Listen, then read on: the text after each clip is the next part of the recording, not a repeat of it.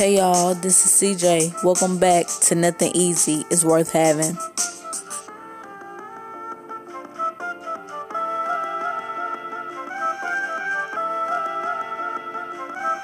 So later on today, you guys will be getting a, a episode or two um, about me talking about my depression because it's something serious, and even at this moment, I'm not okay.